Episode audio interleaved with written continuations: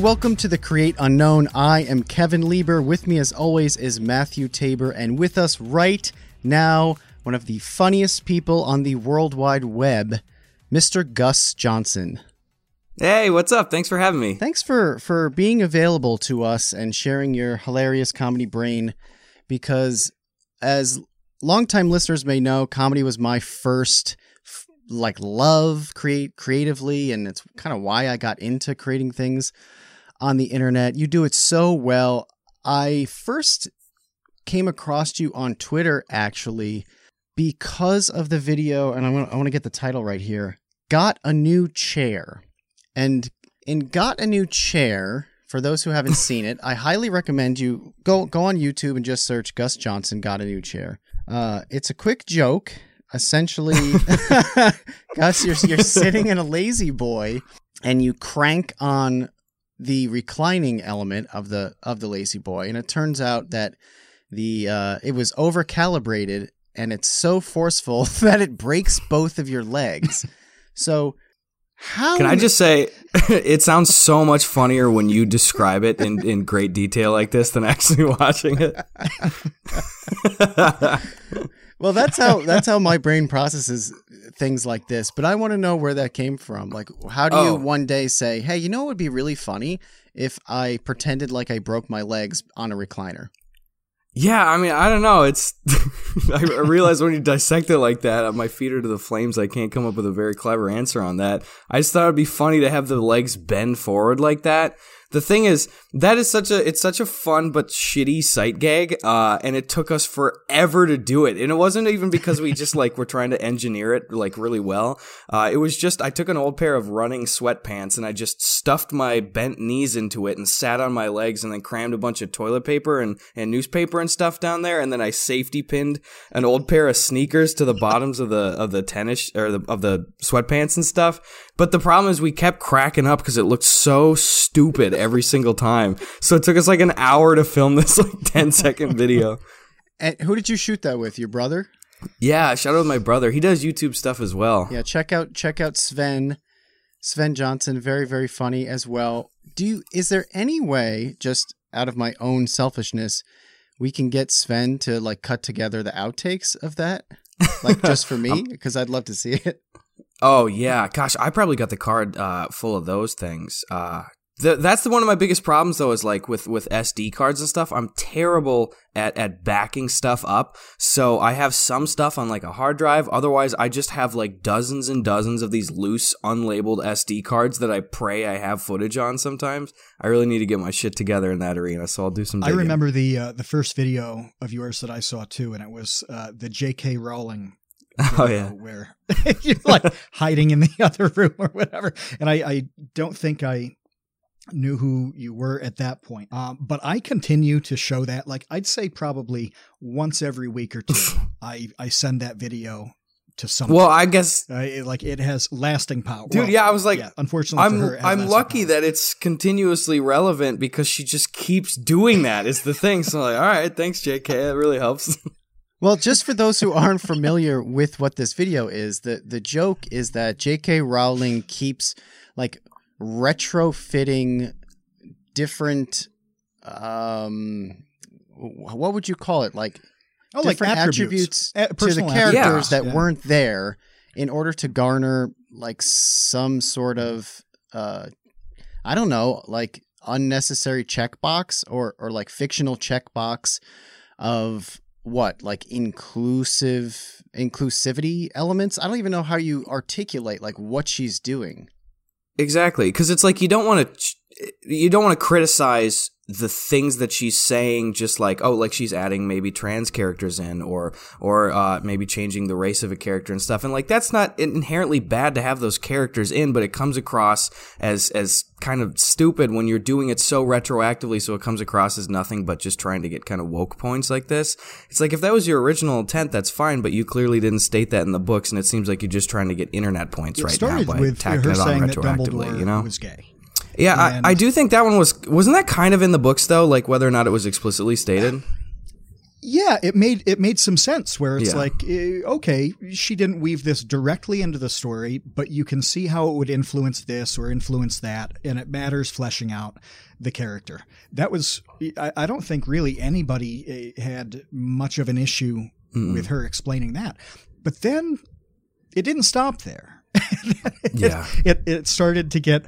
Uh, you know, this character is different. I forget some of the specifics. Do you either of you guys remember uh, some of the other pieces?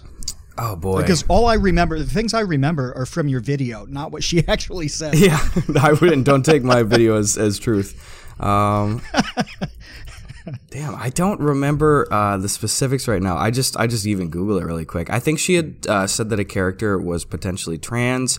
Um, I remember too the Pottermore website. This has nothing to do with really woke culture. It's just like kind of weird. But the Pottermore website that I think she helps oversee to some extent said that students used to just shit in the hallways at Hogwarts and just make the shit disappear. It's like okay. Who are you trying to win points a- from for that? about that? That makes no sense. Like uh, 17th century Hogwarts was like, it, it really was official. It was like, oh, they would just defecate wherever they wanted and then cast a spell to remove it. Yes, yeah, You know, It's like, like Pupus Deletus or something like that. Like, I, I don't know. uh, but it, it really did get that strange, you know, so I, I don't want anybody to think that that we're quibbling over, you know, is this character trans or no, no, no, no, no. No, it flat out got weird eventually, where they were talking about like 1600s, like peeing in a corner and casting a spell to soak it up. Yeah, yeah, exactly. I mean, I'm even just looking at the first Google result here too, and I had forgotten uh, the snake Nagini. I think it's pronounced. Uh, she had said after the fact that uh, oh, that's actually uh, is an Asian woman, uh, and I know that she had kind of gotten some flack initially for not having a ton of Asian representation in the books. So maybe that. So I think fans criticized that as like, oh, okay, well you had Cho Chang in there, and then you're trying to slip this in after the fact. Um, I'm seeing here too. Uh, I think that she was kind of criticized for not having any Jewish representation. So she said, "Oh no, there's actually a character called uh, Anthony Goldstein," but I was like, I don't remember that character at all. So I mean, I don't know. Even if it wasn't I, like, I just want her to blow it. yeah, I I, want her to screw up like magnificently and be like, "Oh, Jewish representation? Well, don't you remember Gringotts Bank?" And then like all of a sudden she's completely canceled, you know? Yeah, and the thing is, it's like I would, I would have like I'm, I'm not livid with it too. It is just kind of like, ah, that's a little aggravating. But it would, I would feel the same way if it were just more uh, like unimportant details. Like she was just like adding on, like, oh, there's a few extra stories to the castle, or like, oh, these creatures are in here too. It's like, okay, well, they're not in the books, so write another book. I don't know what to tell you, you know? It kind of reminds me of what George Lucas went and did with the original Star Wars trilogy, where, uh, I mean, these are totally different reasons and they were totally different additions, but George Lucas went back and added all of this CGI, right, to those first three Yeah. Star Wars movies. And all of the fans, I think, to this day, really wish that he hadn't because it's bad CGI, especially at this point, because he did it a while ago. It doesn't add anything to the movies, and it actually is detracting from the original experience and distracting. But for whatever reason, like George Lucas, as the creator, was like, you know what? I really needed this CGI Jabba the Hutt scene with Han Solo. Uh, or else, like the movie is not what I envisioned originally, and I I don't think anybody else uh, aside from him wants that. Everybody else is like, can you just not do that? Like, we're happy and we love the original thing. You don't have to go. And it also, it just feels like, do you have the right? I, I mean, this is going to get like kind of weird, but it's almost like, do you even have the right anymore as the creator of this thing to change it, or does it kind of belong to the people at some point? That's a good point, and I really struggle with that because to some extent I lump that uh, the George Lucas situation in the same boat as the J.K. Rowling thing, and I'm just like I. At the end of the day, it's like you did create that, and when do we as a society decide when an artist is able to be done like altering their thing? Like, would we feel the same way if Star Wars were like kind of a cult classic-y kind of mid-range success, or because it's become this big blockbuster, does the artist lose the right to alter that kind of stuff? I don't know. I'm more in the camp of like you. Like I'm kind of bothered where it's like, all right, don't go in and just like wreck shit. Like th- the thing is out and it's decades ago. Don't change it. But yeah, I don't know. People, I'm just, I, How does this fit I just want to say right now, again, I've, I've said before, not that it's some proud thing. I'm like dying on a hill or whatever. I'm just, I'm not a big Star Wars guy. I haven't even seen the last like two movies and the Han Solo one. I'm, I'm just behind the times, so I'm not as passionate about it. But that's kind of how, how, does this fit though with something that's constantly in development, like like a joke? So let's say you come up with a thing uh, that you tested out on stage when you're doing a little stand up you know, you gauge how that goes and then adjust it for next time, right? Mhm. And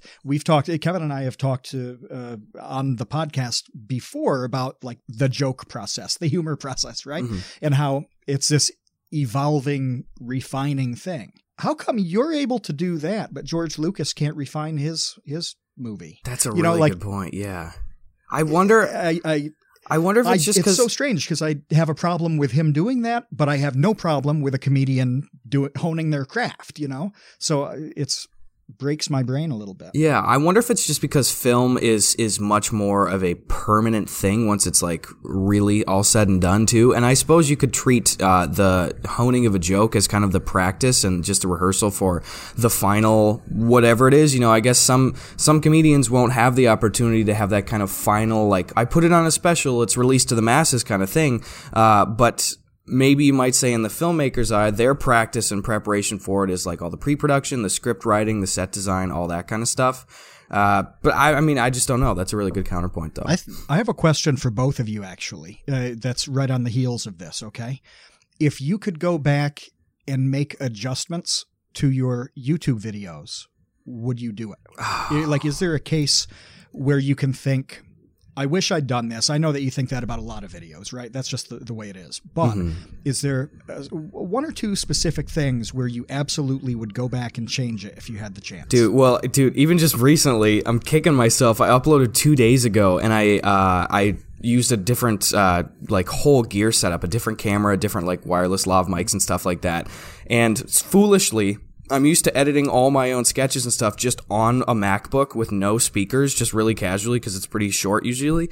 And uh, I didn't notice that the mics were were kind of panned in stereo, so the audio was a little atmospheric and kind of fucky. So I immediately uploaded and I started seeing comments like, "What the hell is going on with the audio?" So I was like, "God damn it!" So I mean, I would have fixed that, but that's not a super creative fix. It's definitely a problem with YouTube that I- I think other mediums don't have is that you you're really locked in to whatever mistakes you made in that YouTube video. I mean, there have only been a few instances, and I know Matt, you're obviously aware of this, where if I upload a video and within the first hour there's a gigantic mistake, I will delete the video and I'll fix it mm-hmm. and I'll re-upload it.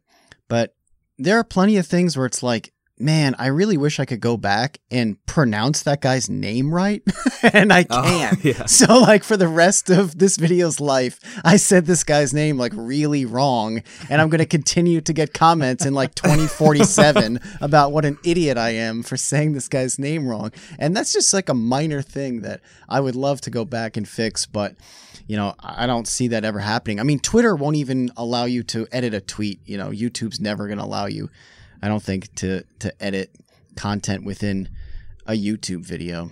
Yeah. No, I feel that. Yeah, dude. Especially with the Twitter thing, the uh, the initial reaction of mine is like, "Dude, I just want to edit my tweet. What the hell? You know. Sometimes it's like, oh, I'm putting up a promo tweet and I spelled something wrong, and it's gonna kill maybe the reach of it if I delete it and have to redo it right now. But then I'm also like, oh yeah, I guess people could say something, have it get retweeted, and put it on a bunch of other people's pages, and then change what they said. Like that could be dangerous. So it's probably good that we can't do that.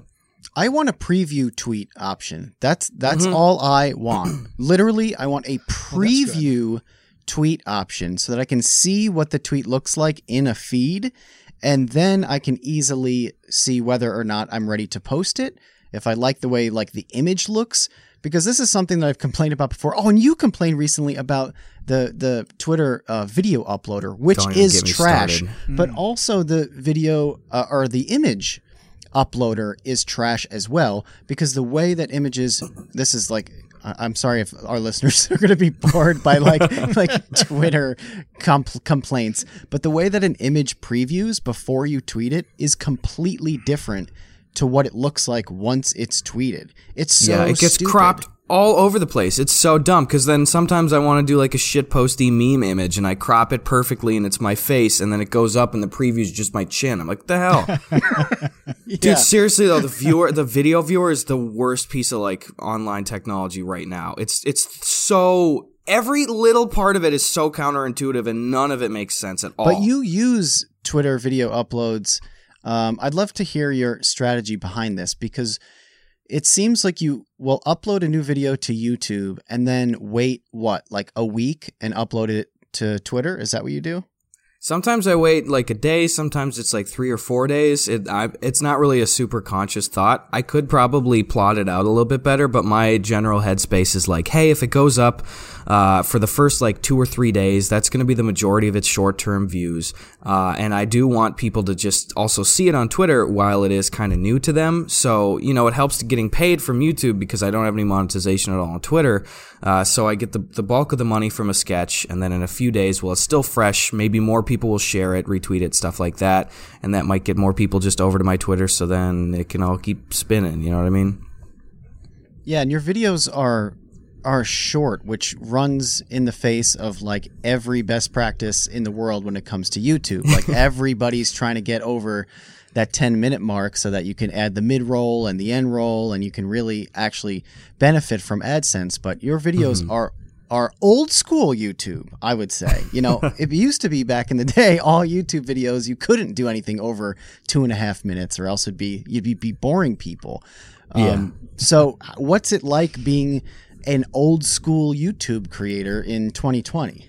I mean, I I've said before too. I feel lucky in the sense that the way that I run my channel, it shouldn't work at all because, like you say, I, most of my stuff is short like that. But my my upload s- style and schedule is so like different. Uh, I'll do like, hey, here's a 30 second like just shit post meme I shot on my cell phone, and then the next upload is a 15 minute video where I talk about like Mr. Bean, and then after that it's like a two minute music video, then an eight minute sketch, then a 20 minute video where I go buy a bunch of Subway sandwiches. Like there's no real consistency, you know.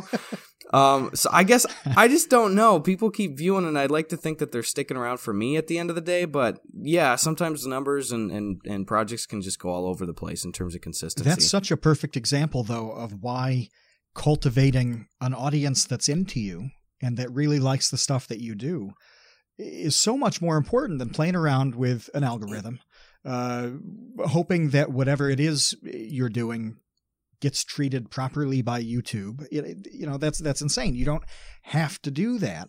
Uh, you what you just explained is is pretty much that people like you and whether it's a 30 second thing or a 15 minute thing or uh, just whatever format you're doing that day because you found it funny that totally overrides all the technical stuff that people are complaining about day after day after day and it seems like getting to the point that that you're at is a lot more important than having those attributes that that would play well with the site. Yeah, I mean, I just I never know, and I'm certainly no stranger to complaining about stuff. Uh, I complain about a lot of shit on YouTube, site changes and all sorts of stuff. um, but yeah, sometimes it sucks when you just get dicked over by like the algorithm and stuff, or it doesn't push it to your viewers. But at the end of the day, I just I'm trying to do what I can creatively to just be like, all right, well, here's the piece of content. I really hope you can see it, and if it gets stifled, then maybe I'll push it again later. Well, you and you ran into a big problem with that. That was zero percent your fault with the the Comedy Central uh, videos, right? So you've had some Comedy Central uh, videos, which is really cool. First of all, that you have worked with them. I mean, um, but I recall people complaining that it was region locked because it's TV, so it's like you can only view it if in, you're in the U.S. and obviously YouTube is a worldwide thing, and you have a worldwide fans.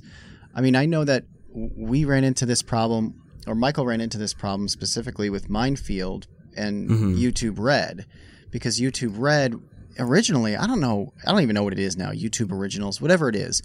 When it first started, it was in like five countries, literally, in the whole world. It was like US, Canada, I think Australia, UK, um, Germany, maybe? I don't know. Germany. I think that was Germany, it. So literally, the rest of the world could not access Oh, yeah. this unless they bought the episodes a la carte. It was such a bad system, and everybody complained to Vsauce, and it's like, well, we didn't create this system. We want everybody to Yeah. see this. Like, I'm sorry that you're unable to, but there's literally, it's out of my hands, and I wish it weren't this way. And that happened Uh-huh. to you with the Comedy Central stuff, right?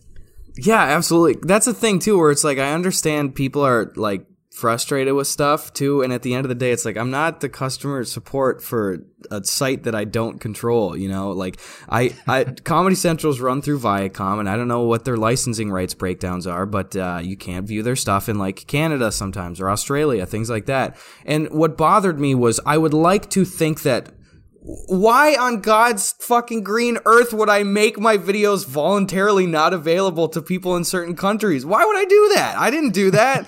like just and I've talked about it repeatedly. And one one problem that I perhaps kind of uh, helped to propagate for myself is that uh, if I start seeing something that annoys me, like you know, I'll post all the Comedy Central ones on my community channel tab. All the comments are complaining it's not in Canada. So then I'll address it and be like, guys, I'm sorry, I don't make the decisions don't. Just stop and stick to seeing comments. If you don't like the video tell me you don't like it but if you can't see it i didn't do it dog. And then it's like then i get even more canada comments because it's people not seeing me saying stop doing it and then it's the other people thinking like oh well we're joking. This is a joking one. Oh i can't have, have see this in canada. And that's like all right well i just i can't call attention to the problem because then i get more people ironically trying to comment about it and it's just a I love this though. I love the idea of of you being able to think and tell people I have a joke and it's a funny joke, but Canada's not allowed to know. Yeah. it's so offensive to Canadians. Don't nobody tell them. Honor system. they can't handle it.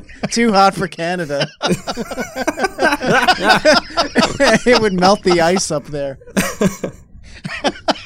oh my gosh. Well, speaking of up there and the and the ice, you're originally from practically Canada. You're from Wisconsin. You're from a town called Grantsburg, Wisconsin, which uh, I don't know if you knew this, but in 2017, the most recent census data puts it at 1,293 people that Oh shoot, we went down. Damn it. We were at 1369 for the for, for the longest time. Oh, the well, hell, guys? I thought we're sticking together. Who jumped ship? It's because Um, you left and you went to LA. But I'd love to hear because you know Matt and I grew up in a similar you know middle of nowhere woods, tiny town situation that I think really helped develop kind of my interest in comedy and I don't know not taking things so seriously. How do you feel growing up in a small town affected your sense of humor? Yeah, that's a that's a great question. Um, I I don't think that I think that having just a very limited uh, availability for for entertainment and stuff to do, especially growing up, was really helpful because it got me on the internet more, looking at what people were doing. In my eyes, in in more entertainment heavy parts of the world. So I was like, what's going on in Los Angeles? Like, what are all these other YouTubers doing? Stuff like that. Um, and then even carrying forth, forth into college, I went to a relatively small middle Wisconsin college in Menomonie, Wisconsin, and uh, and even still too, I, I fully believe if I would have went to a bigger kind of big city, like more surrounded by this stuff on the daily, I would have felt less pressured to be like, oh shit, I gotta kind of make something happen for myself. I'm living in goddamn Wisconsin, you know, I gotta get my ass in gear, put stuff on the internet. Um, I also think like small town life stuff too. I've uh, I've used a lot of the material just like in what I do with comedy sketches and stuff like that. I I I have a lot of sketches about like Midwesterners or like church people growing up because it's like that's what I knew. That's what I was just familiar with. But can you speak to that at all too? Did you guys grow up in like Did you guys grow up in like little religious environments at all not too? not so much not so much religious but definitely um very rural um you know a lot of a lot of hunting a lot of farms um a lot you know i would i went to school with a kid who you know you go you go to school at 8:30 in the morning or whatever this kid Scott has been up since 5 because he had to like literally de-ice the silo you know Yeah. like and that was like every single morning he was up since 5 and i remember at the at age of at the age of 15 we were in gym class and he and he'd be like man i'm too old for this because like at 15 he like kind of was too old for like dodgeball because he's like literally been doing like back breaking labor every single day since Yeah. probably he could walk and that's just how Oh, life yeah. was Dude, I that's you see the same cut of kid growing up everywhere. You grow up in a rural town. It's like those farm kids are probably some of the hardest working people ever. It's like they have to get up at like four or five in the morning, and then they a lot of the times they'll have like before school, like either music things, sometimes sports meet early, a full day of school with gym class, and then like three hours of football after, and then farm work, and then bed. How does a human just live under those circumstances? It's so brutal. I don't know, Matt. What do you think? I mean, you you you are all about the uh, the rural life. Yeah, I'm still there. I mean, I, I came back. Uh, actually, the room I'm I'm recording in is uh, my mom was born in this room. Hey, uh, like instead of the hospital. Yeah, it was it was really interesting because we um we went to uh we went to the United Kingdom like five six seven years ago something like that. She needed a passport. Well, you've got to have a birth certificate to get a passport, Mhm. right?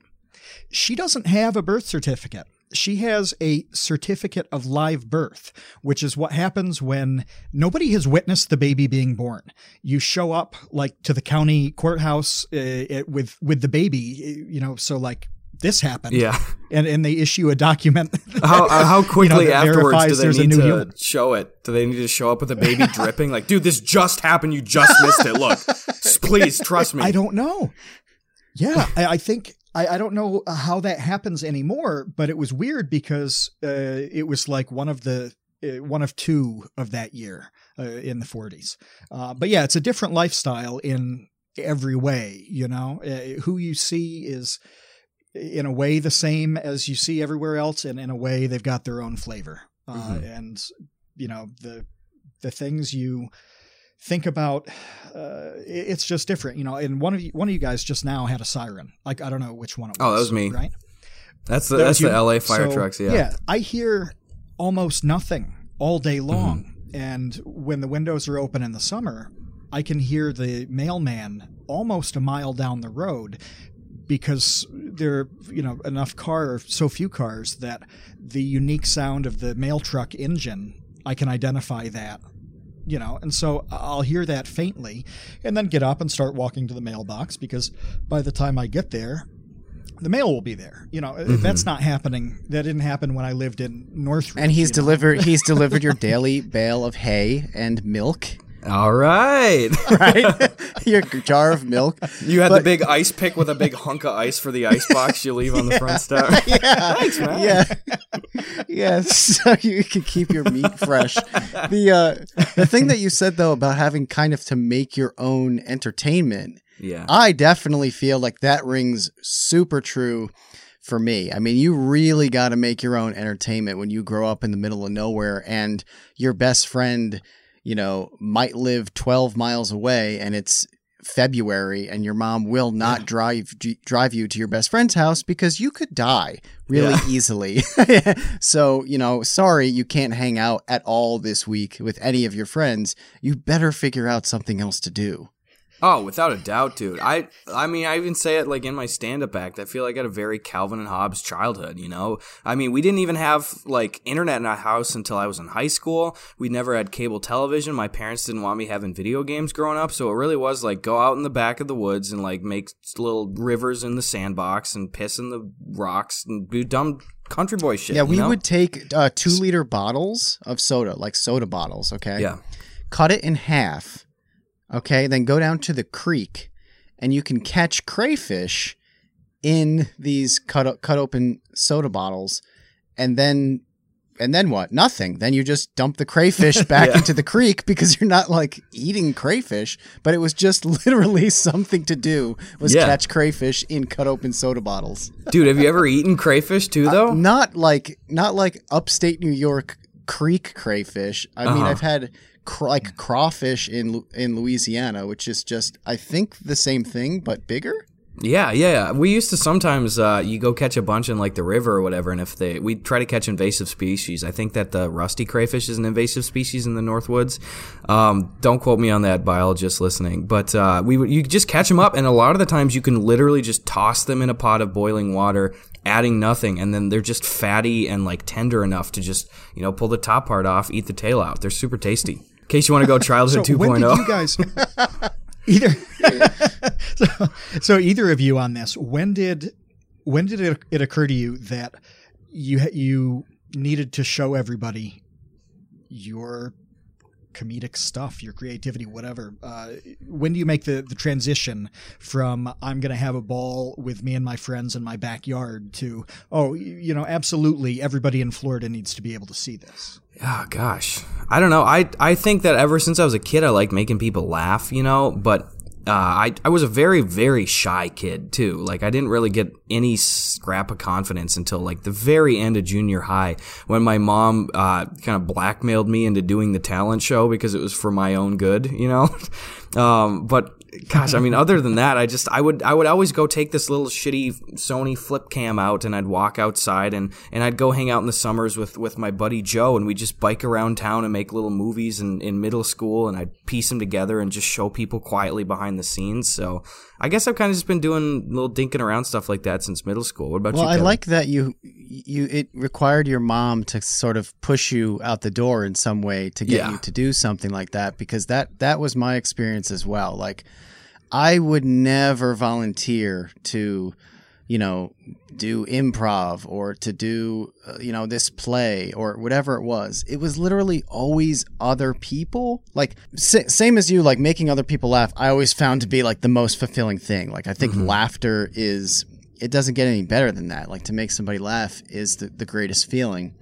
But at the same time i always liked to do it my own way and not in front of everybody and like you know whatever but other people would be like you are x you know you are really funny or you like you are really entertaining. You should like i need you to do this thing. Like i need you to audition for this improv group because like i need you to do that. And it was always me feeling like fine. Yeah. and then I would do it and then I would love it. Like I would always be really grateful and thankful later that somebody kind of forced me to do a thing that I wouldn't have done otherwise. And I think that probably a lot of our listeners, I hope, maybe could glean some knowledge from that that like even if you don't want to do a thing like that and don't want to put yourself out there, you really should at least try it. There's a lot of things that I've done where that I really didn't want to do, like that TEDx talk that I did a couple years ago or whatever. Like I really did not want to do that at all. Like not even a little tiny bit. There was zero percent of me wanted to go to Vienna and talk in front of a bunch of strangers about something. Mm-hmm. But, you know, to this day, like plenty of people in my family, like extended family, when we have like weddings or get togethers, will talk about that. They will talk about that TEDx thing and be blown away by it and like, oh my God, it was so great. Um, which they don't say about, you know, like Vsauce 2 videos. They don't like watch those. But for whatever reason, like that talk was just more legitimate, I guess, in a way to them Yeah. Than Dude, like making a YouTube video. It's just a different thing. Yeah, dude, I, I get the same exact thing. Every time I go home for like Thanksgiving or Christmas, my parents are always like, why the fuck did, don't you do something like Kevin's TEDx talk? What is wrong with you? You need to get your act together. like, mom, we've been over this, please.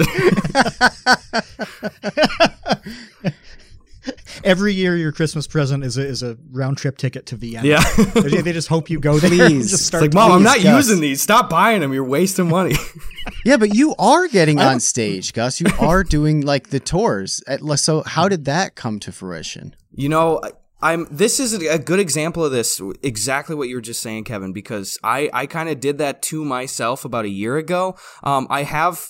You know, I've been performing for a while now, and I've I've been on stage since like high school, and and uh, and I did a lot of theater in college and stuff like that. And I really do like the stage and stuff.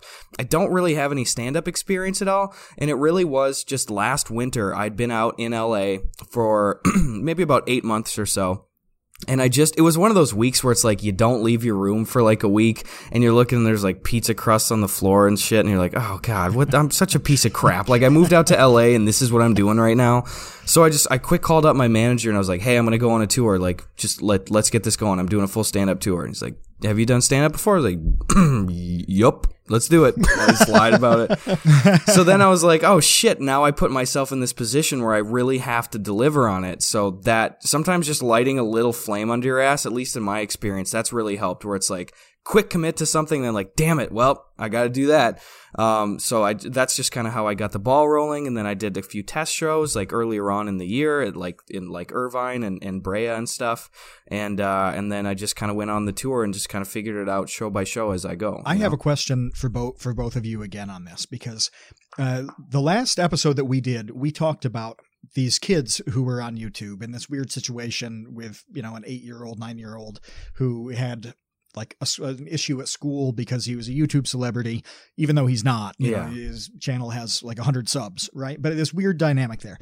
As you two were both describing coming up and developing this stuff, it, it kind of occurred to me that probably nobody else is going to have the path that, that you had right? Because when you were 12, you couldn't make a YouTube video. Yeah. You had to do all of this stuff, like you were talking about uh, making the handy cam edits and showing friends and whatever. Mm. And you had this, like, what I see as a really healthy period of non exposure. And then at your own pace and as it developed, you started to try these things that you're talking about and you worked up into it. If a kid is 12 in 2020, how does he how does he have a healthy path like that? Because he has whatever exposure he wants immediately and always yeah will. dude i think about that all the time. I thank god i did not have like it just really wasn't a huge thing when i was a 12 year old was like oh my god you gotta get on youtube. You gotta do like get a tiktok get a snapchat get an instagram. Like i i'm finding myself as a 24 year old right now being so overwhelmed as it is by just like noise and, and pop ups all the time and stuff. I can't imagine trying to navigate that as a, as a little like ADD ish kind of kid like I used to be. You know, I don't, I don't know either, and I love that question because you know what I think about uh, a lot um, that relates to this is music. So, like the late '60s, early '70s, right? You had like the Beatles and the Rolling Stones and Jimi Hendrix and Eric Clapton and Led Zeppelin and the list goes on and on and on. The Grateful Dead, like all Jeff Beck, like the legendary mm-hmm. guitarists, mm-hmm.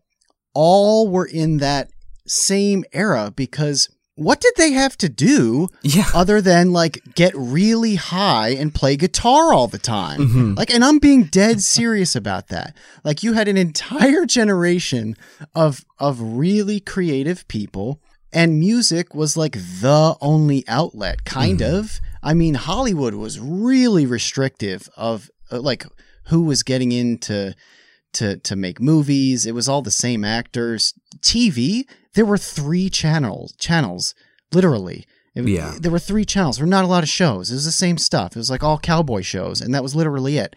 So the only and even like stand-up comedy was like a very like beatnik like weird thing burgeoning at the time but yeah. music was not like music was huge and it was like the avenue for creative people to like get paid and be creative for a living. So you had all of these people literally, literally just playing guitar all the time and having amazing bands. And that's gone. like, yeah.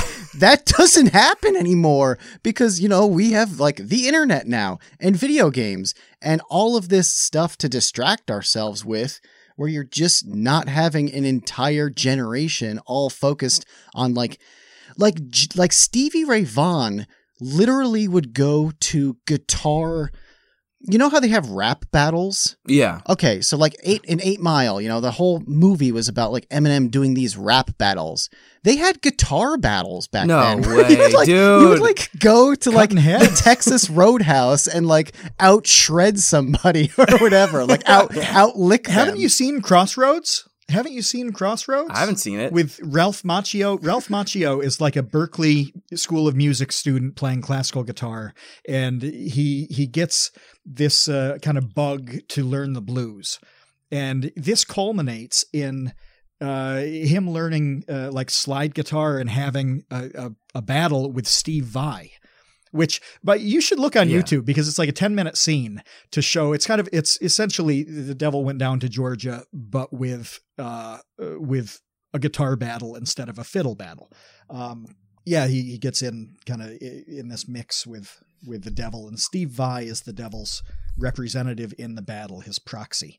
But yeah, that stuff actually did happen where you got together and, and played. And I think about it on music as well because that was that was a huge part here. And again, like I'm in the old parlor of this house. It was the parlor because that's where uh, that's where people came to play music with my grandfather. Yeah, You know, absolutely. I've I've lived in the same area for a very long time, and I played a bunch of music, and I don't remember the last time I played with somebody. You know, nobody's. It's not like a Saturday night thing for people to come in the parlor and and you know play the banjo and fiddle anymore. So eh, that's just gone now, isn't it? I guess you got to go back to rap battling now. But what happens with twelve year old Gus Johnson if he's twelve in 2020? Oh God. What is what is he doing right now if he's 12? You know what? I I constantly that's kind of a back of the mind panicky thought I think of like god what if I was a kid these days? I really think that not that I'm a, the pinnacle of of health and beauty right now but I think I would be straight you know screwed if I was a kid now. I have such a huge attention or like attention span problem and and and I can't focus on stuff too and I'm so glad that my my parents almost drilled into me all these limitations when I was growing up where it's like you're not just getting overloaded by stuff. Like here's a real sense of appreciation because I don't have a lot of just things, you know, like big sparkly fun toys to play with all the time. So I think the 12 year old Gus of 2020 would just be absolutely screwed. I, I'm scared to think about that. And then even like uh, using like the spectrum of entertainment, like like Kevin was bringing up too. I'm also scared to think of like what if I was trying to have the goals and aspirations that I have right now, and it was like the 60s, 70s, 80s stuff like that. Like how the hell am I going to get started? There's three goddamn channels. Like what am I going to do? I can't just be living in Wisconsin like using my college time to make content and like build my brand and like get myself out there and stuff like that. I just got to like put my head down, try to like hitchhike all the way to California and get in front of some famous guy and go, "Hey, look at me!" I, that stresses me out like crazy. Yeah, there are a million movies that are literally that. Isn't Mm-hmm. that what A Star Is Born is about? It's like that. It's such a trope where it's like, I'm from from nowhere, Kentucky, and I'm gonna make it in Yeah. Hollywood, and because that's kind of how it was. But Mhm. my point with the music thing and comparing it to now is it will be interesting to me to see if you know our generation who was the last generation to really kind of well the last generation like in the united states you know to to grow up without the internet for sure.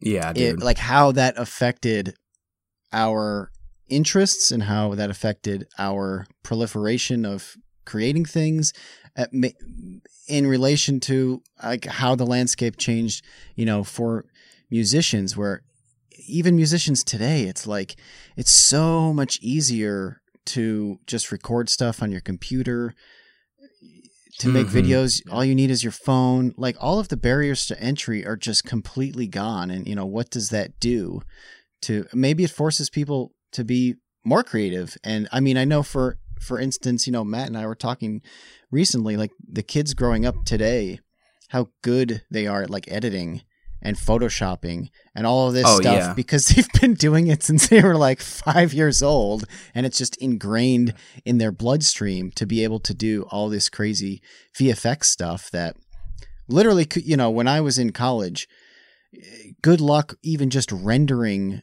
a non HD piece of video like it took forever just Yeah. to render and cut like like standard definition video it just Mhm. sucked you know what I mean Yeah, I remember that too. I used to do all my editing in my grandpa's basement. I was pretty lucky growing up because my grandpa ran a computer repair shop, and ironically, the grandpa in town was the most tech savvy guy in our whole town.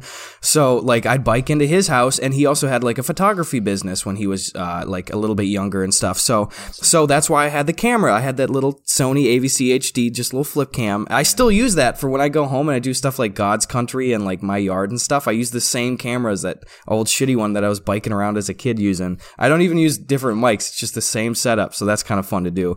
But like I was a kid and I'd go back into his basement and he had this editing bay and I could cut together my little shitty like, oh, I just learned how to green screen a fake Harry Potter spell over my wand so it looks like I'm casting a spell. Export. All right, well, I'm going to go uh, home and then come back tomorrow when it'll almost be done, you know? Like it was so slow.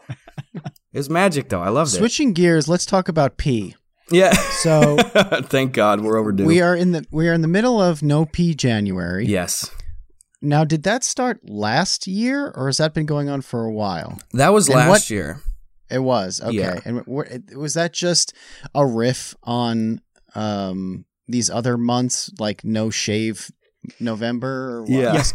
These other months, and, and you definitely are referring to No Shave November. Yes, yes, yes. And and for this one, it's actually called Don't Pee January. So it's not like, hey, no pee. It's like, hey, motherfucker, don't pee. It's January, okay? uh, but actually, I cannot claim any credit for that one. I don't know if it was a meme at all before, but my my brother Thor, my younger brother, came up with that where he just he just we were in a group chat playing PSN one day, and he just goes, "Hey, you guys getting ready for Don't Pee January?" And it just cracked us up. So that so now we're doing Don't Pee January. So you boys better not have been peeing. I'm gonna be real pissed. All right. Matt, you're making fun of me. What are, what are the other months? Well, you- Other than the there was mustache no nut one. November. Oh yeah. Oh, so no there's, nut. There's, there's Right. no nut Okay. November, and then of course after the no nut, it's destroy dick December. But then you have a bunch of pee themed months where it's don't pee January, fucking don't pee February, uh, maybe don't pee March, uh, ah, don't pee April. Like it's really pee themed until you circle back around in November, and then you're all nutted up. You know. Is there a corresponding thing like No Shit September? Oh, I wish, but it, that would just be unhealthy to hold your shit in for a whole month, Matt. Well, let's not do that. But but it's not. But it's not with pee. oh no, of course. Okay. In your mind, does the pee come out like through your pores or in any way through tears? Do you cry the pee away? No. Well, being that pee is stored in the balls, I just assume that your balls kind of just it just ruminates in there. Um, I do cry a lot during Don't Pee December or Don't Pee January, so I just assume piss is leaking out of my eye holes a little bit, but I can't confirm or deny that because it's not very scented. So I'll get back to you on that. I'll do I a like you pH strip. it ruminates as if it's like it's just kind of like contemplating its next move. Give it time. Fermenting pee balls. That's just how we do it. That's the only way I know. Okay, it's what I'm familiar with. Uh, a- as as a as a as a uh, a huckster, as a as a funny man uh, yourself, uh, Gus, uh, I really want to know who your comedy heroes are because you must have them. Everybody who likes comedy has comedy heroes, Yeah. and you know mine mine are old because I'm a boomer. You know, I loved watching the Marx Brothers with my dad. Like that's Oh, one of the earliest comedy memories that I have are the Three Stooges and the Marx Brothers. I don't even remember comedy before that when I was a kid. What, when was this? I- I- you're describing this, and I'm like, what? Did you go to the talkies with Paw, like for a nickel? He had he had t- I don't know what it was, but that's what he liked. You know, yeah, yeah. when you're when you're like four or five years old, you don't have uh, options, especially in like 1988. Uh, you're pretty much going to watch what your dad puts on, Exactly. and he likes old stuff. Like to this day, he'll go back and he'll watch old westerns and uh, w- whatever. That's just kind of like his comfort food for entertainment. So yeah, he was a huge fan of Duck Soup and hmm um, A Night at the Opera, or whatever, and all those Three Stooges shorts with with the real um, Curly, you know, not Curly Oh, yeah. Joe, and Oh. not this Shemp Ugh, fuck business, Shemp. Yuck. not this Shemp business. So, so that's where you know. Those are the early earliest memories I have of laughing at comedy, but Yeah. I'd love to hear about yours. Dude, honestly, uh, it sounds like we're we're more similar than I had thought, Kevin, here, because my dad loved all that same stuff. I, we weren't really heavy on the Marx Brothers and the Three Stooges, but I have probably seen every bit of material that Laurel and Hardy have ever done ten times. You know, my dad loved that stuff growing up. Uh, we watched a ton of like Andy Griffith show growing up too. I've probably seen every episode from seasons one through six. Uh, I've uh, my dad loved like Mr. Bean and stuff too. Just a lot of like kind of classic, especially sight driven comedy kind of stuff. The Don Knotts, the the Rowan Atkinsons of the world and stuff like that. I watched them on loop on VHS when I was a kid. So definitely a lot of my humor is rooted in that kind of stuff as well. I also started uh, once the internet came around. I started watching like sketch comedy stuff. When I was a kid, I'd watch a lot of like Julian Smith, a lot of Rhett and Link, some epic rap battles of history, stuff like that. And then, of course, when I was growing up too, I discovered the likes of like Bill Burr, Louis C.K., Dave Chappelle, uh, you know, Amy Poehler, Tina Fey, like that kind of stuff. When I was a kid. Yeah, it's it's funny thinking about because we're we're so much older. Matt and I are so much older that thinking about like Rhett and Link being like comedic heroes Yeah. is very funny to me, and I don't mean funny in a bad way. I, it's actually so awesome um, to have. I don't know, just kind of been on YouTube, and YouTube's been around so long at this point that we're we're at a place where people like yourself can be like, yeah, you know, my big inspiration was uh, Smosh. It's like, what, really? Yeah. Smosh. yeah, dude. What kind of what? I just 2005, right? Uh, so has it been 15 years of YouTube so far? Uh, yeah, I think 2006 was like the was was it 2005 or six? I don't know. It doesn't don't matter. But yeah, it's. It's been a while. forever I mean, it's like it's like a whole generation basically yeah. at this point. I just had the strangest memory as you guys are recalling this stuff and trying to think about what was what was funny to me. For some reason, we had HBO as as a kid in the 80s. I don't even know how that happened, but uh, there's a lot of funny stuff on HBO. You know, the movies during the day. You know, you'd get the like Police Academy every 48 hours was on Mhm. HBO, stuff like that. Um, but I I just had the weirdest memory of uh, watching the Benny Hill show and Hee Haw on on the TVs. I say TVs because it, you know the way this works when when you're in that sort of area, right? When you get a new TV, it goes on top of the old TV that that stopped working, which is why you had to buy a new TV. Yeah. There's no such thing as a TV stand. Your TV stand is your, is your old TV. Okay. They just continuously biodegrade into the carpet as you stack new TVs onto it. Eventually, it's TVs all the way up and down.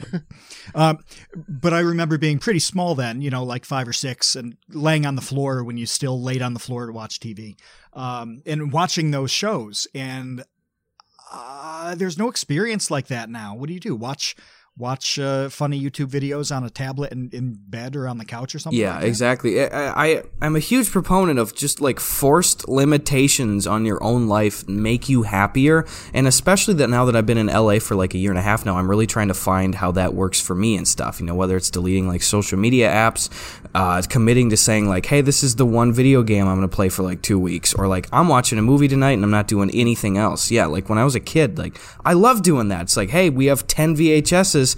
All right, well, I'm gonna love whatever I throw on because I only have 10 VHSs, or I can bike to the library and maybe get one more. You know, like I miss that kind of Now, stuff. how did how does living in LA uh, kind of force you to do that, and why? Because there's just so much opportunity to get overwhelmed with. Yeah, I would have to not not necessarily opportunity. I think just availability of different things. Uh, where I've, I feel like I've had to kind of force that in myself. Where it's like, okay, well, I can open up my phone and order any food that I could ever possibly imagine, or on that same phone, in two more clicks, I can watch any movie that I could ever imagine. And I get so overwhelmed by that choice that I often don't pick anything, or I'll just default to watching The Office for a hundredth time. And and it, it's really tough to kind of like go out of your way and try new things when everything's an option. At least for me, I get so overwhelmed. No, by this it. is a real thing that I read about, and I wish that I could recall because I think somebody gave this a name, but Mm-hmm. um, but this is a real thing that. Is this decision fatigue? Oh, maybe it is decision fatigue. Yeah, somebody was talking about how, yeah, we're at a point where there's so much abundance that it's no longer about getting stressed out trying to to get things. It's getting stressed out trying to choose things, Mhm. and that that has become in a lot of ways, in um, you know at least in America, what is causing anxiety is actually you have too many options and it's hard to, to pick a thing. And it sounds so ridiculous. It sounds like the ultimate first world problems problem right? It's like oh i could literally eat anything i can imagine. I'm so sad about that. Like it's causing me so much anxiety. Yeah. but god it's so weird that it does It's just like it's that FOMO that comes into play, fear of missing out. It's like, well, if I choose this movie, even though I know it's a movie I've wanted to watch and it's one of the greatest movies of all time, it's like,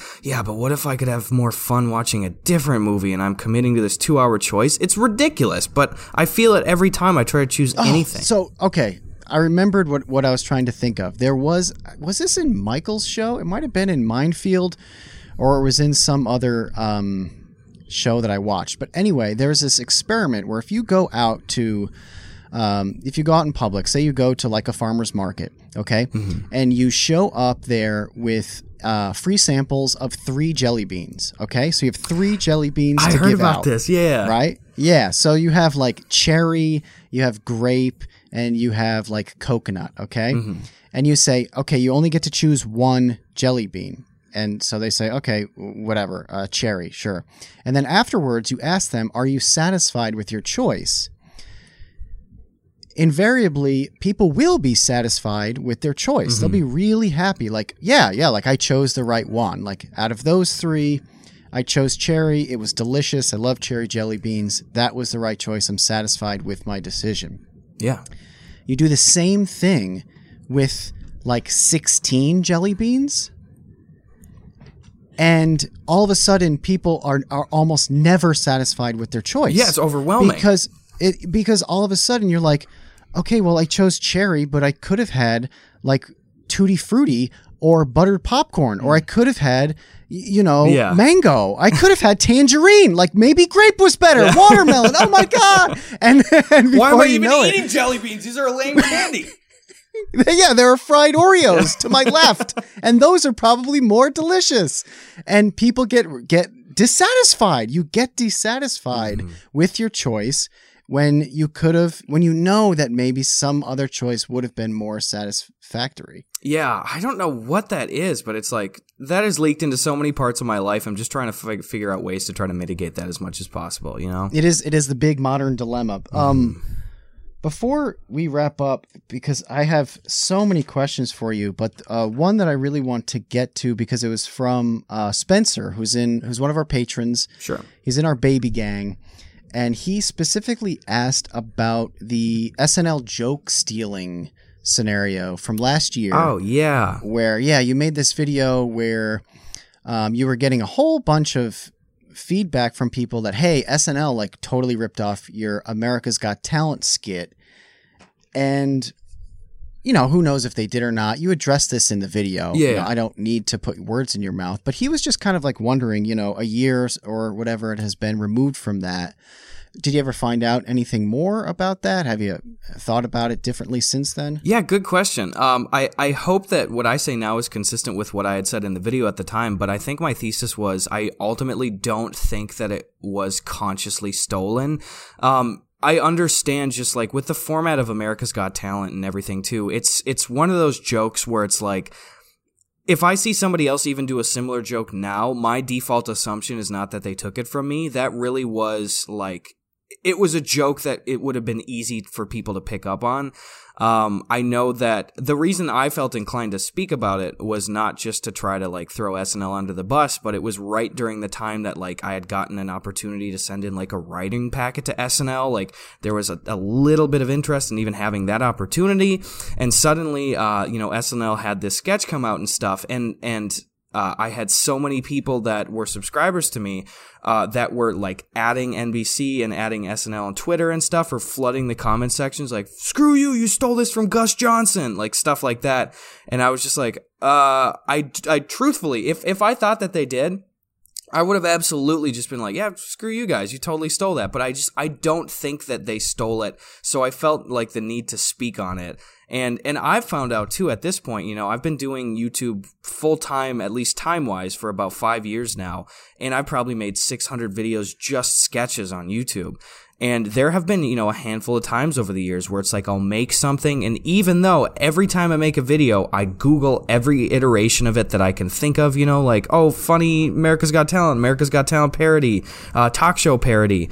And if I don't find anything, I just go ahead with a video idea that I've already had. But invariably, there are times where it's like you put out an idea, maybe you'll start seeing comments like, "Oh, you know, this was uh, this was a bit from like Louis, or like this was in uh, Jim Carrey movie, or something like that." And I go, "Shit, I just can't catch everything, you know. So I really think this was a situation of like it was kind of lower hanging joke fruit, and we just had a similar idea in a short frame of time, you know.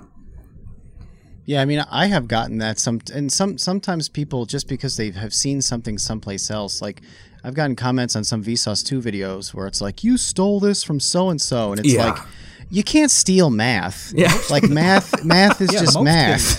I love that line. like I didn't invent this math, and neither did that guy. yeah, that's a good point. No, you know, so many of the videos that you do, Kevin, are are very old, right? I mean, like I remember uh, maybe a year ago, and I can't quite remember which video it was, but something popped on on the research Yeah. for it.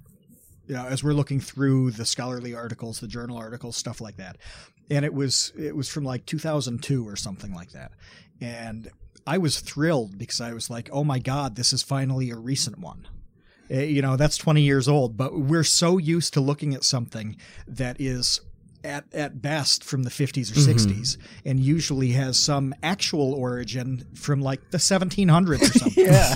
Uh, so, eh, you know, a lot of people have talked about this since, you know, King George III. Yeah. Uh, it's been a while. And when you look on YouTube too, uh, uh, yeah, uh, there are a lot of other channels that have touched on classical concepts. Like, so what? So what? And it's so strange to me when somebody looks at that and it's like, oh, this one guy already made a video on calculus, bro. What are Mm-hmm. Yeah. you doing? and know? it's the worst. It- I imagine it's quite a bit crazier with jokes. Yeah, dude. The worst thing is, it really is a case by case basis too. And and if somebody starts accusing you that you, you just. It's at the end of the day, it's your own voice versus the world. You know, like I even think about. I think about five, six months ago, I put out a video called "How the U.S. Postal Service Delivers Your Package," and the idea is just that it gets wrecked. You know, I destroy it as a postal worker guy. And again, when I searched for that, I searched in like post office parody, how the mail treats your package, package wrecked, stuff like that, and I couldn't find anything similar to what I was doing. And I put the video out, and then I started seeing a ton of comments like, "Screw you! You stole this from Bruce Almighty," uh, or no, from uh, not Bruce Almighty, another Jim Carrey one, the animals, Ace Ventura. Ace Ventura.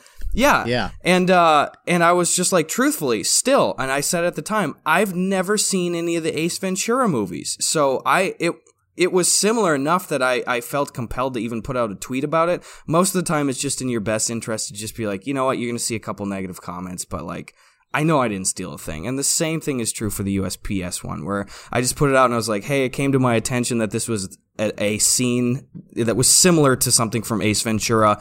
I have never seen any of the Ace Ventura movies. I'm sorry. And then, of course, you get hit with a bunch of like, bro, you're a 90s kid. You can't tell me you didn't see Ace Ventura growing up. I was like, okay.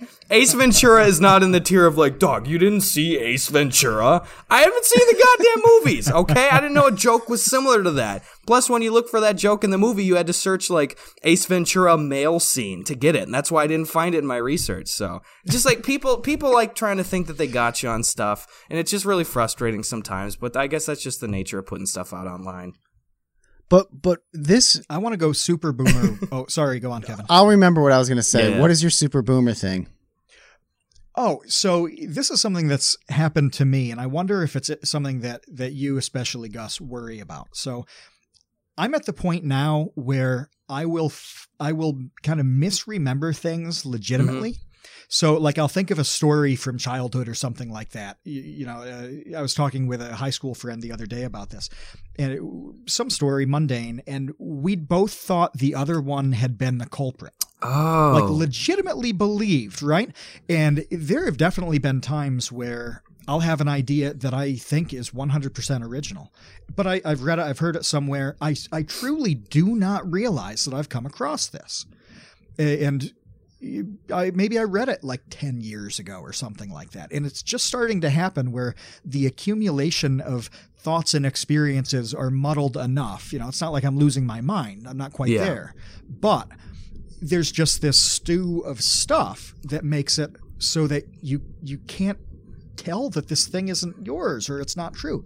Do you worry about inadvertently having something like that happen and yes, I out? absolutely do. so you're like in good faith making Yeah, and and I think I think about it. I worry about it primarily through the lens of like ideas that other friends of mine have had around me and stuff too. Because especially just the people that we hang out with, uh, especially they come from like very improv heavy backgrounds, like acting, performing, comedy, stuff like that. And sometimes there's times where like you know you're at a party or you're just hanging out at the house and you're just riffing on something for like ten minutes or something like that. And I'm always so afraid of like.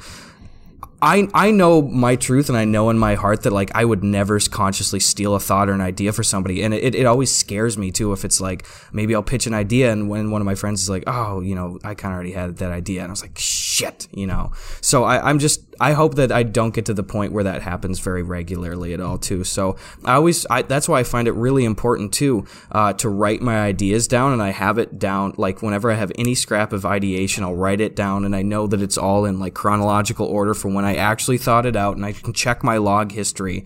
So, and this has not happened yet, but in the off chance that it's like I write something down and it is an idea and somebody else had an idea, I can say, no, I did write it down then.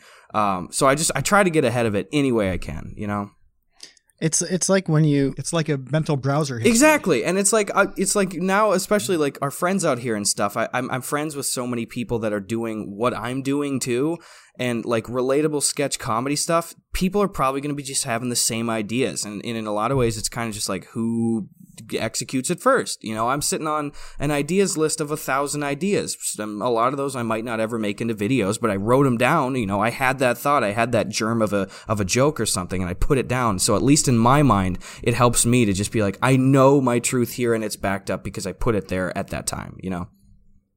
and then when somebody else makes it and it goes super viral, you're like, oh, man, that was a good idea. At least I could feel confident in the fact that when I had that idea, I knew it was a good one. What I was gonna say before we wrap up is we when we're talking about like joke stealing and stuff, and I didn't write this down before because I it slipped my mind, but you had an entire video beat for beat stolen, uh, which was the cat at 3 a.m. video. Oh yeah, that was that was I mean- pretty similar. Yeah, it was it was pretty similar. I just Pretty similar. yeah, it was That was the same video. It I I for that case too, and I think I said it publicly. Like that one was a situation where I was under the impression that that person did consciously take it from me because there was a there was a lot of like back and forth too. Of I I spoke to him very briefly here. Let me even just. uh not not to say exactly what he said, not like betray any private stuff, but they they sent me a message after the fact, um, and and because publicly there was like an admission of like, oh, I'd never actually seen this, blah blah blah, and then the person was like, oh no, I had. I had, I was a fan of yours. Sorry, I'm kind of jumbling right now. I was just was trying to pull it up here, but yeah, I, I had a my my literal most uh most popular video of all time is Every Cat at 3 a.m. And again, it's not like comedy groundbreaking material. It's like cats lose their shit in the early hours of the morning. I had not seen anybody do a big sketch about that yet, so I made it about three years ago and I put it out. And uh, yeah, it was a couple months ago. Uh, a, a, another person uh, made a sketch and it went stupid big across like social media and stuff. I know that Facebook and, and Instagram views are a bit inflated, but but it was doing like tens of millions of views across like multiple platforms. So a ton of people saw it. And that person you know, wore pretty much the exact same shitty cat outfit, changed the title to Every Cat at 4 a.m., so they just bumped it forward an hour. Oh, that's completely. And it was like, it was, for all intents and purposes, it really just seemed like that was, come on, dude, you knew exactly what you're doing. And this wasn't just like a random person, you know, like it wasn't somebody that maybe had a couple hundred YouTube followers. Like this is somebody that already does this at least semi full time because they had a few hundred thousand followers across their social platforms and stuff. It's like, I know what you're doing. You make sketches all the time. And they ultimately deleted it. So I appreciate that they did that, but it's like, that just seemed like, come on, dude, like that's not super cool, you know? I didn't know that they deleted it. That's interesting. But there is this. I have seen this on Twitter specifically. I don't know what you call it, but this kind of culture of how uh, where people believe stealing memes and stealing jokes is not a, a problem. Oh, yeah. You know, it's it's just like nabbing. It's like, oh, I nabbed this.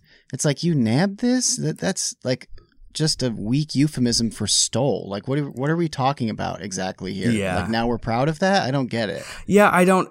I agree too. And the funniest, I guess it's funny in the sense that it's just silly. Like some of the worst perpetrators of like uh, material theft like that online are just celebrities that aren't ever posting their own stuff. You know, I don't know if they're managing their own page, if they have some community manager that's handling their social media post stuff. But it's like I will regularly see, especially on Facebook and, and sometimes on Instagram, it's like, hey, here's a rapper. Hey, here's an actor. And then it's just like, bruh, who did this? And then they just do a full video. You know, it's like that stuff happens all the time. But yeah, Twitter's a great example of that too because it's like there's really no copyright system and I guess because there's not technically any big monetization aspects of it I think people feel compelled to be like ah it's you know I'm not stealing from you I'm not making money I'll just throw it up there you know it's frustrating I can think of a couple accounts uh, that are on both sides Mm-hmm. of this, where there are one or two guys who just I I know with almost every tweet they make, I can pop a term in, and w- with one guy I do this a lot and send it to people Mhm. he knows just because I enjoy like exposing him underneath you know the surface on that um, but i can put it in and there's something that's 80% of the way there in terms of what makes that joke yes uh, and he, you know, he didn't change one or two words. He, he he stole the scenario and tweaked it a little bit, or put five minutes of thought into somebody else's joke. And then there's there are a couple guys who are constantly getting stolen from. Uh, there's really funny kids who have a couple hundred uh, Twitter followers. They say the funniest shit day in and day out. And I just want to hang out with these kids because they're Yeah. so funny. And then I see, you know, they make some friends uh, who are more popular, and those people just raid those those kids' minds for awesome tweets that in 10 minutes get more likes than the other person has followers. You know, and this happens over and over. No, it's pretty. It's like Motown and in the Yeah.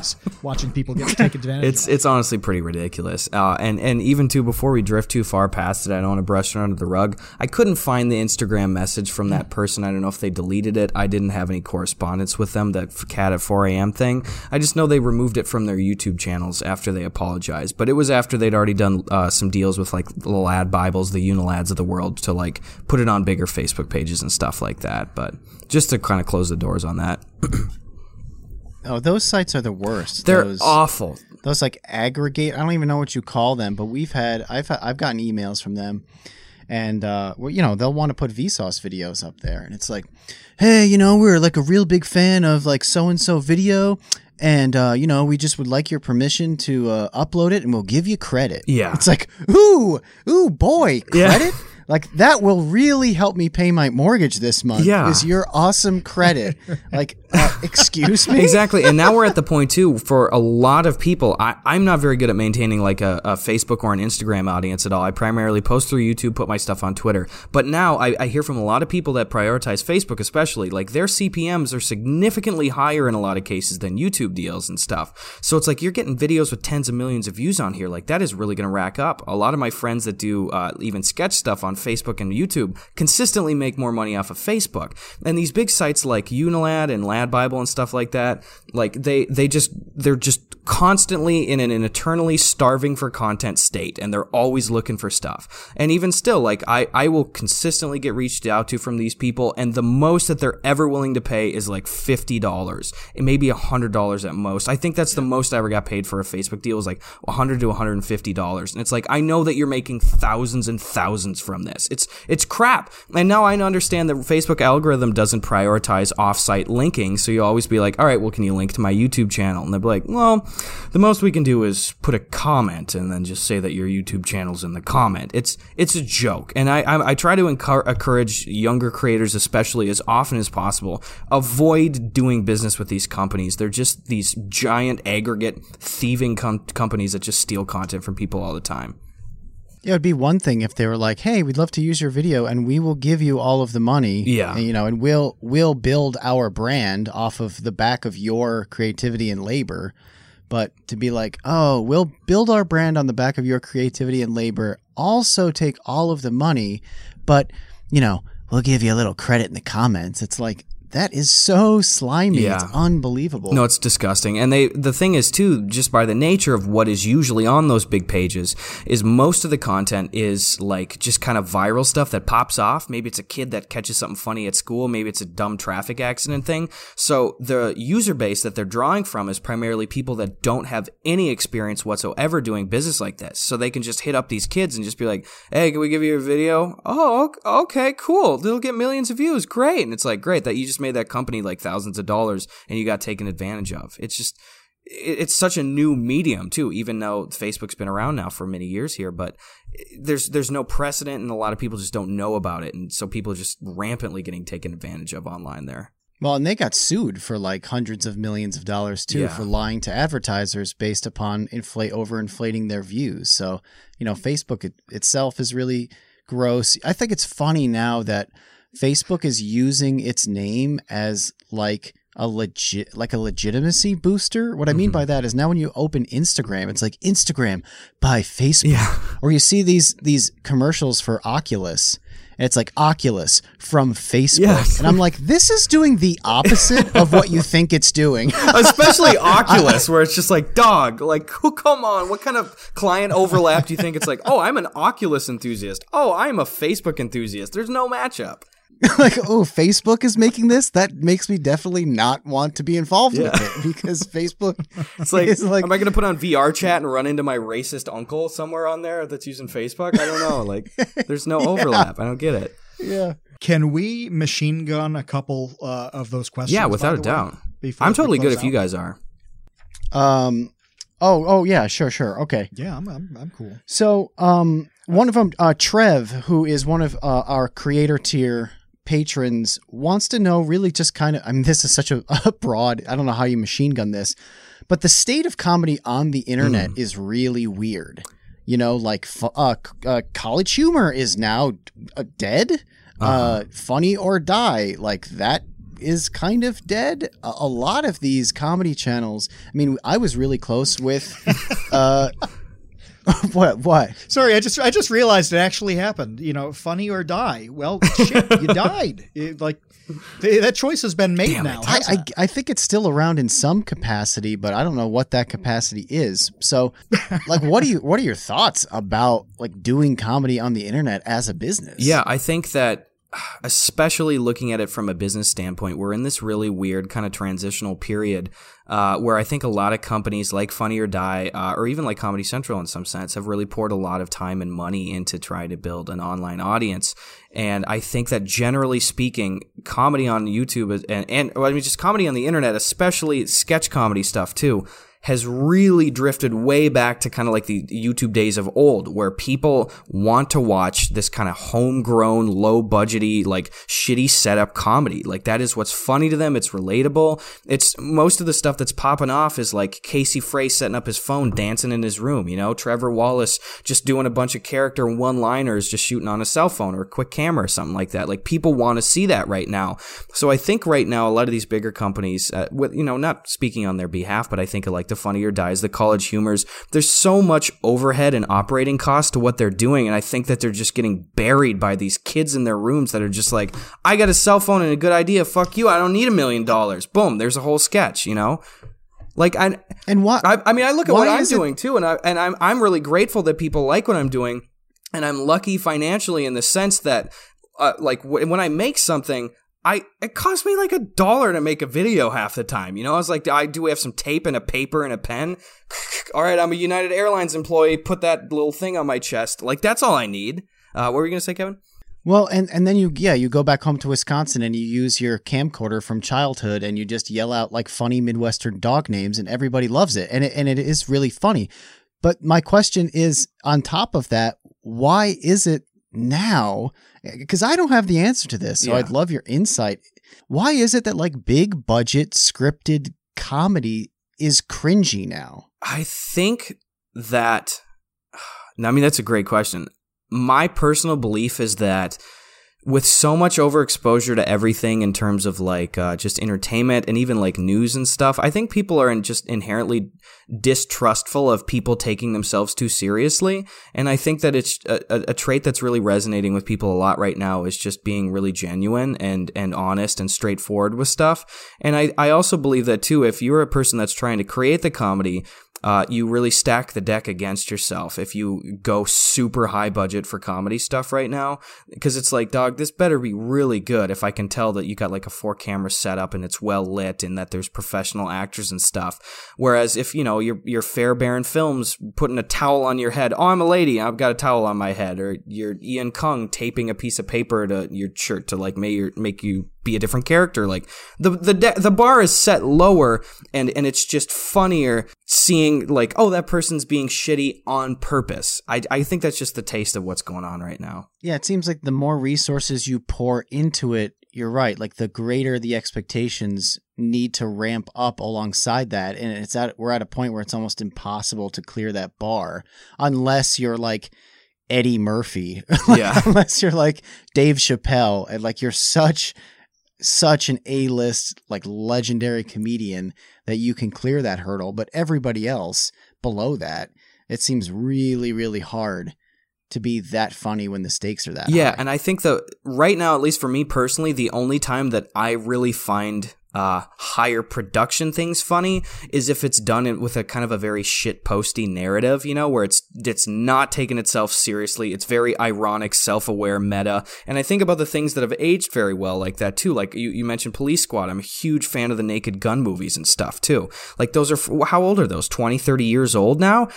And I mean, God, at least, yeah, yeah 30, probably 30, 40. 30 and yeah, Police Academy was like 19. Ex- exactly. And it's like you throw any of those things on today, and I guarantee like a, a TikTok kid would watch that and probably laugh at a few things in the movie because, yes, it is high budget, but also it's like it's not taking itself seriously. So I think with a lot of the content that's going on right now, it's not high budget, it doesn't seem very try hard, and it's not taking itself seriously. And I think that just resonates with a lot of people. I do want to clarify that Police Academy and Police Squad are not the same thing. I, I know I conflated the two together. Police Squad only lasted for like a, a season too, didn't it? Wasn't it like six episodes? Yeah, well, you have like the yeah that you have the Naked Gun movies. It's like that universe with like Leslie Nielsen, yes. where yeah, those are over the top, self aware, stupid. Whereas the Police Academy movies are just stupid. Yeah. and I, I, had to look it up to verify too. Funny. Yeah, it is. It's one season Police Squad. I, I God, I do that dumb shit all the time. I'm way more well versed in the Police Squads than Naked Guns. I didn't really watch Police Academy. I'm sorry, comedy gods. Forgive me. I think they're all coming to Netflix oh, in February. Dude. Police Academy? I'm 99% sure. I just read this this week that all the police academies are coming to Netflix. That'd be great. Oh. Well, you need to watch them only so that um you know, the next time we talk, it's very clear that Police Academy is one thing. I'm gonna get roasted so funny, in your Matt. comments for that too. I'm sorry, guys. Shit. no, no, no. Gus, Gus, nobody is as old as Matt and I. The, nobody has seen the Police Academy movies. Absolutely nobody. Nobody ever. If anybody Whoa. listening has watched the Police Academy movies, then please go out of your way to leave a comment or mention it in Discord because I don't believe you. That's fair. Did we get to, did we get to ask properly about about the tour because you talked about it a little bit with wanting to you know forcing yourself to do stand up and going on the tour. But ben w who uh, helps us out uh, with the show uh, in sure. several different ways um, he wanted to know uh, what that was like with uh, on the tour. What was what was the best thing about the tour and what was the worst oh great question. well i appreciate you asking by the way. Thank you. Um, i the best part of the tour was without a doubt the shows. Uh, I, I just, they went so, so well. I think we did close to 40 shows around the U.S. this last uh, fall, uh, and, and just the shows went so well. I was really happy with the material. I wrote the hour to be uh, straight up stand up with a couple just quick, dumb little musical ditties. Uh, think of like a shittier, low budget Bo Burnham. I tried to do that maybe for about 20% of the set. Um, and and I and I wrote it in a way that if you were just a random townie that walked in and saw my set, you would get all of it. It's not me just like Gus Johnson victory lap, like, oh hey guys, you remember me from YouTube? here's that. Here's a story from behind that. You know, like that that doesn't have a lot of staying power in my opinion and i wanted to set it up where it's like if people came to this first round it's like okay i saw gus's show this near this year. Next year i'm gonna have a full new hour. It's gonna be completely different. Uh, man the shows went so well. I did like an hour 15 main set. Uh, sometimes i fluctuated up to even an hour 40 and then i do a half hour q&a typically afterwards and then we did the meet and greet. So uh, it was it was just a lot of fun but the, the the worst part was just logistically everything travel and planning wise went wrong. Everything you could think of. I mean, we missed flights, we lost reservations, we had to rent U-Haul trucks to drive between shows because there were no cars available. We got gasoline spilled on all our merch. We lost like fifteen hundred dollars worth of T-shirts and stuff. We got uh, we had to chase down UPS trucks that were misdelivering merch for shows and stuff like that. It the whole thing was a goddamn mess. But when I was on stage, it was pretty fun. so wait, wait. So when so so next tour, you need a bus, and it's the Gus bus. The Gus bus. I know, but that's the thing, though, Kevin. I'm so low overhead. I could never do a bus. I was like, it was just. Kevin, do you remember when that came out? The Gus, what? the bench warmers, that, right? When we were when we were in high school, the county had developed the county here developed a transportation system that went to like in between mm-hmm. towns. Uh, and in between the, the city of like 10,000. Kevin, don't you remember that was called Gus the Bus? Gus Bus? the Bus. I know. Yeah, yeah. It went from Cooperstown to Oneonta. Not that those town names Yeah. mean anything Yeah. to anyone. But yeah, we we had we had a, a bus called Gus the Bus. I don't know why it was called that, but um, you know, so that might be copyright uh, Otsego County. But you know, I think it, you could come up with another name for your tour bus. I'll workshop it. I think that was in Benchwarmers too. So shit, I got two things against me here. I'll figure it out. Yeah, I don't. I don't think I would want to do the tour busy thing. It would make it a lot easier in some senses, and I could probably bang out the tour way quicker and just kind of compact everything together. But even though it was kind of miserable traveling and stuff, there was something kind of fun and endearing uh, from road tripping from town to town when uh, all hell wasn't breaking loose. You know, Yeah, it's about the journey and the memories that we made along the way. blessings. Look, I think I think we hit everything. I'm amazed uh, that we that we were able to do that. We went a little longer than uh, normal, but you know what, Gus, you're just such a joy Oh, boys, god dang you. to speak with. no, I, Well, uh, all all I hope is someday, you know, we get to be part of the boys. You have a whole boys thing, right? The boys supporting. Oh boys. yeah, you're already part of the boys. Everybody's a boy. Girls, boys, whatever you want to be. That's everyone's a boy. Just gotta be good to your buddies. okay. That's the message. That's the message. Next time you fellas are in town too, let's grab a beer. All right. Absolutely, not you got viewers at home though. Fuck you. You're not invited. Thanks for listening though. yeah, I still support you. I love you though. No, thanks for having me on though, guys. This is a lot of fun. I really appreciate it. All right, Gus. Thanks. Thanks, You man. Talk Later. soon. Right. See you, Space Cowboys. Thanks for listening to The Create Unknown. If you liked what you heard, and I certainly hope that you did, please subscribe wherever you're listening to this podcast and leave us a review on Podchaser and Apple Podcasts.